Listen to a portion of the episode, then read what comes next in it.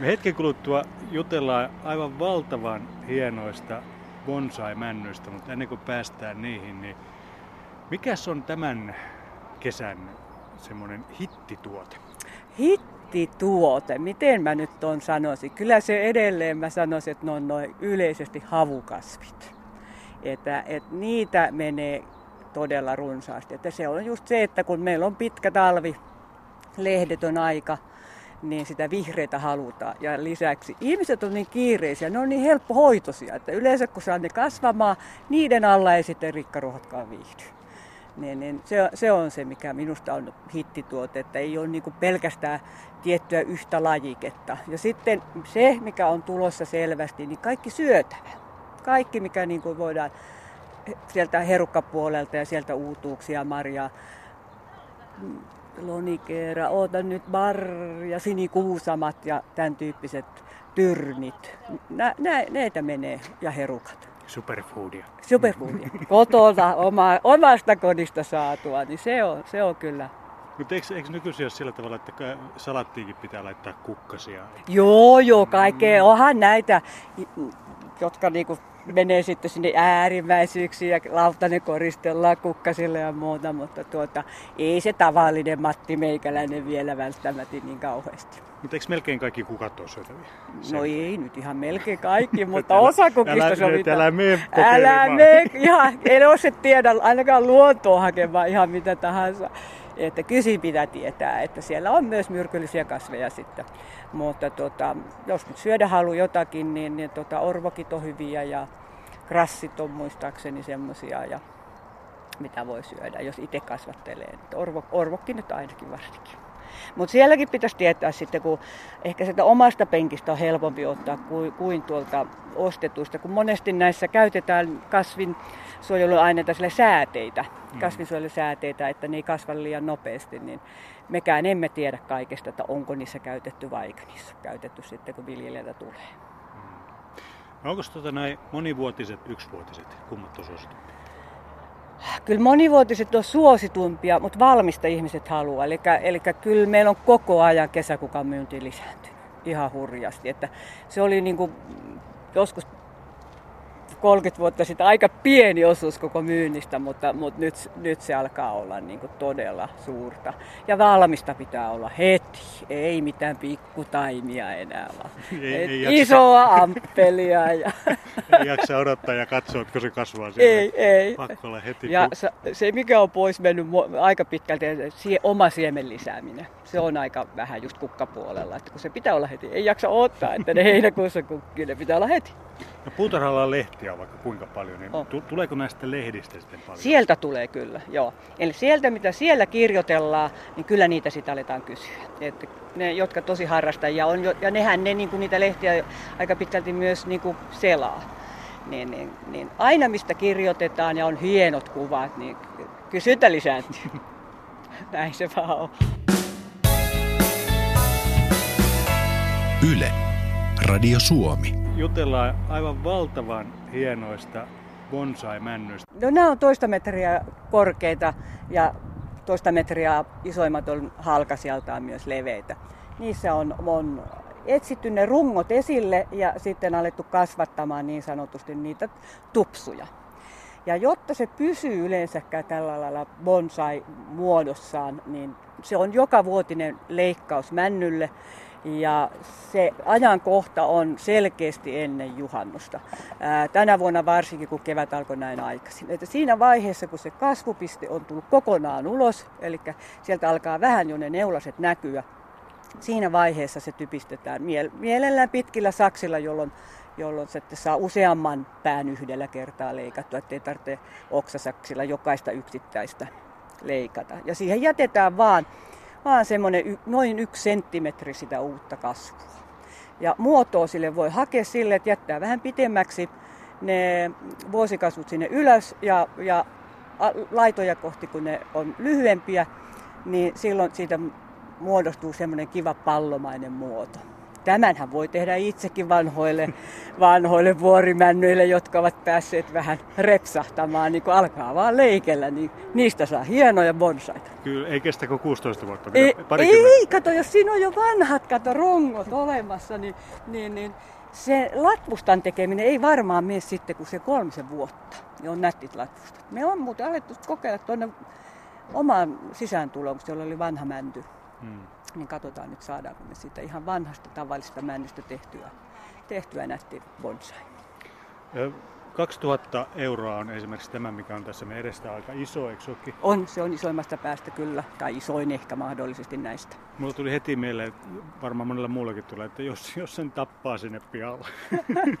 Joo, kaikenhan saa tapettua, siitäkin voidaan lähteä, mutta nämä on hyvin tal- talvekestäviä, kun se on tavallista, tavallisen, män, siis tavallisen metsämännyn kanta niin eihän siinä niin ole mitään talven kestävyyden kannalta ongelmia, mutta se, että et itse tainta ei saa silloin, kun se nostaa, niin sen paakun päälle ei saa, sitten saa opottaa vaan liian syvälle, että se paakku jää aika pintaa.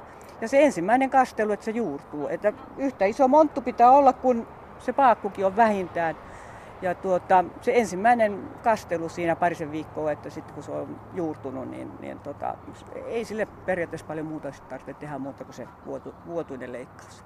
Nämä on hyvin turvallisia.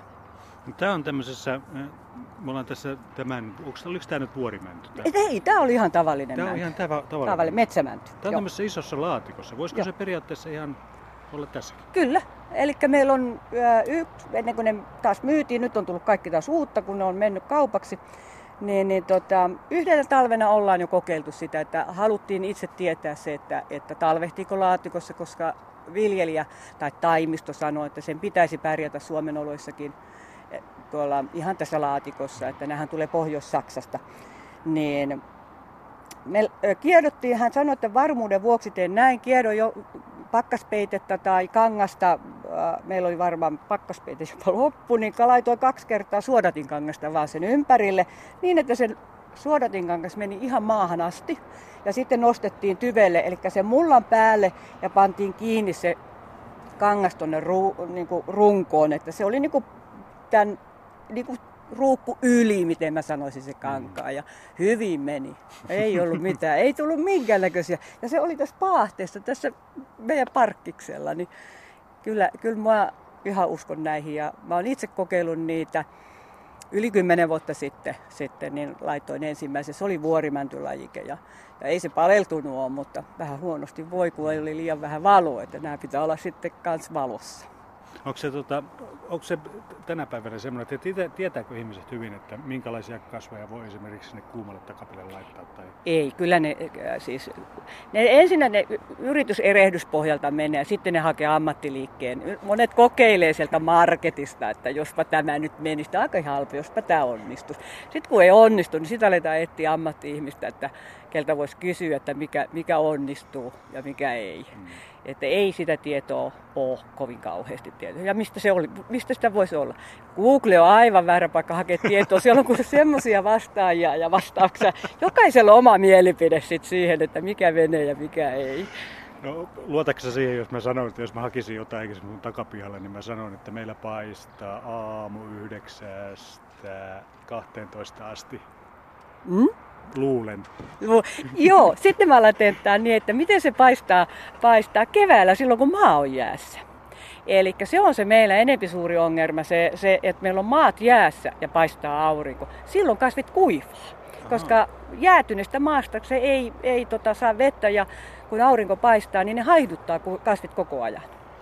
Et se on se, se meidän niin kuin, se ongelmallisin asia sitten, että kun silloin kun on routa syvällä maassa, niin kuin tänä vuonna, että näkyy paljon ruskeita, mutta tämän vuoden ruskettumiseen vaikuttaa myös se, että oli lumi pitkään ja paljon auringonvaloa, niin se auringonvalo vaan oli liikaa sitten. Että se tulee niin kuin sanottu polte.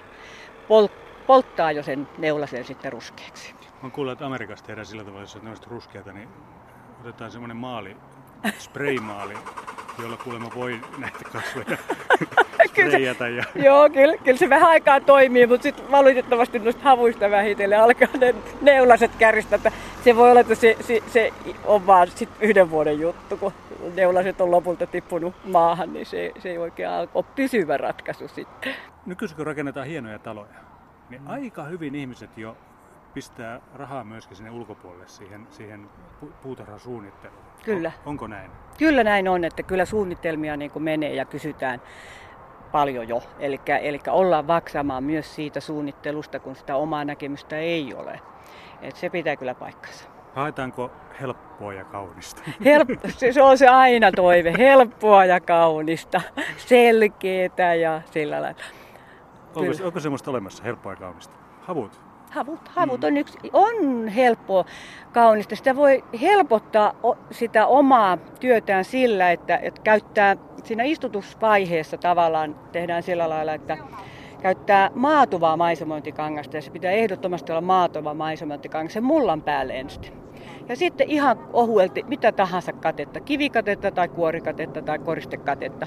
Silloin se maatuu se kangas siellä äh, noin viidessä kuudessa vuodessa ja, ja tota, se ei pukkaa sieltä pohjasta rikkaruohoja. Ja ne on helppo kitkeä sit, sit pinnasta ne rikkaruohot tavallaan, kun ne ei pääse sinne syvälle. Otetaan sen verran takapakki, että aina on jotain pientä tekemistä. Aina, ei, aina on pientä tekemistä puuta. Ei se koskaan lopu. Siksi se puutarha tehdään.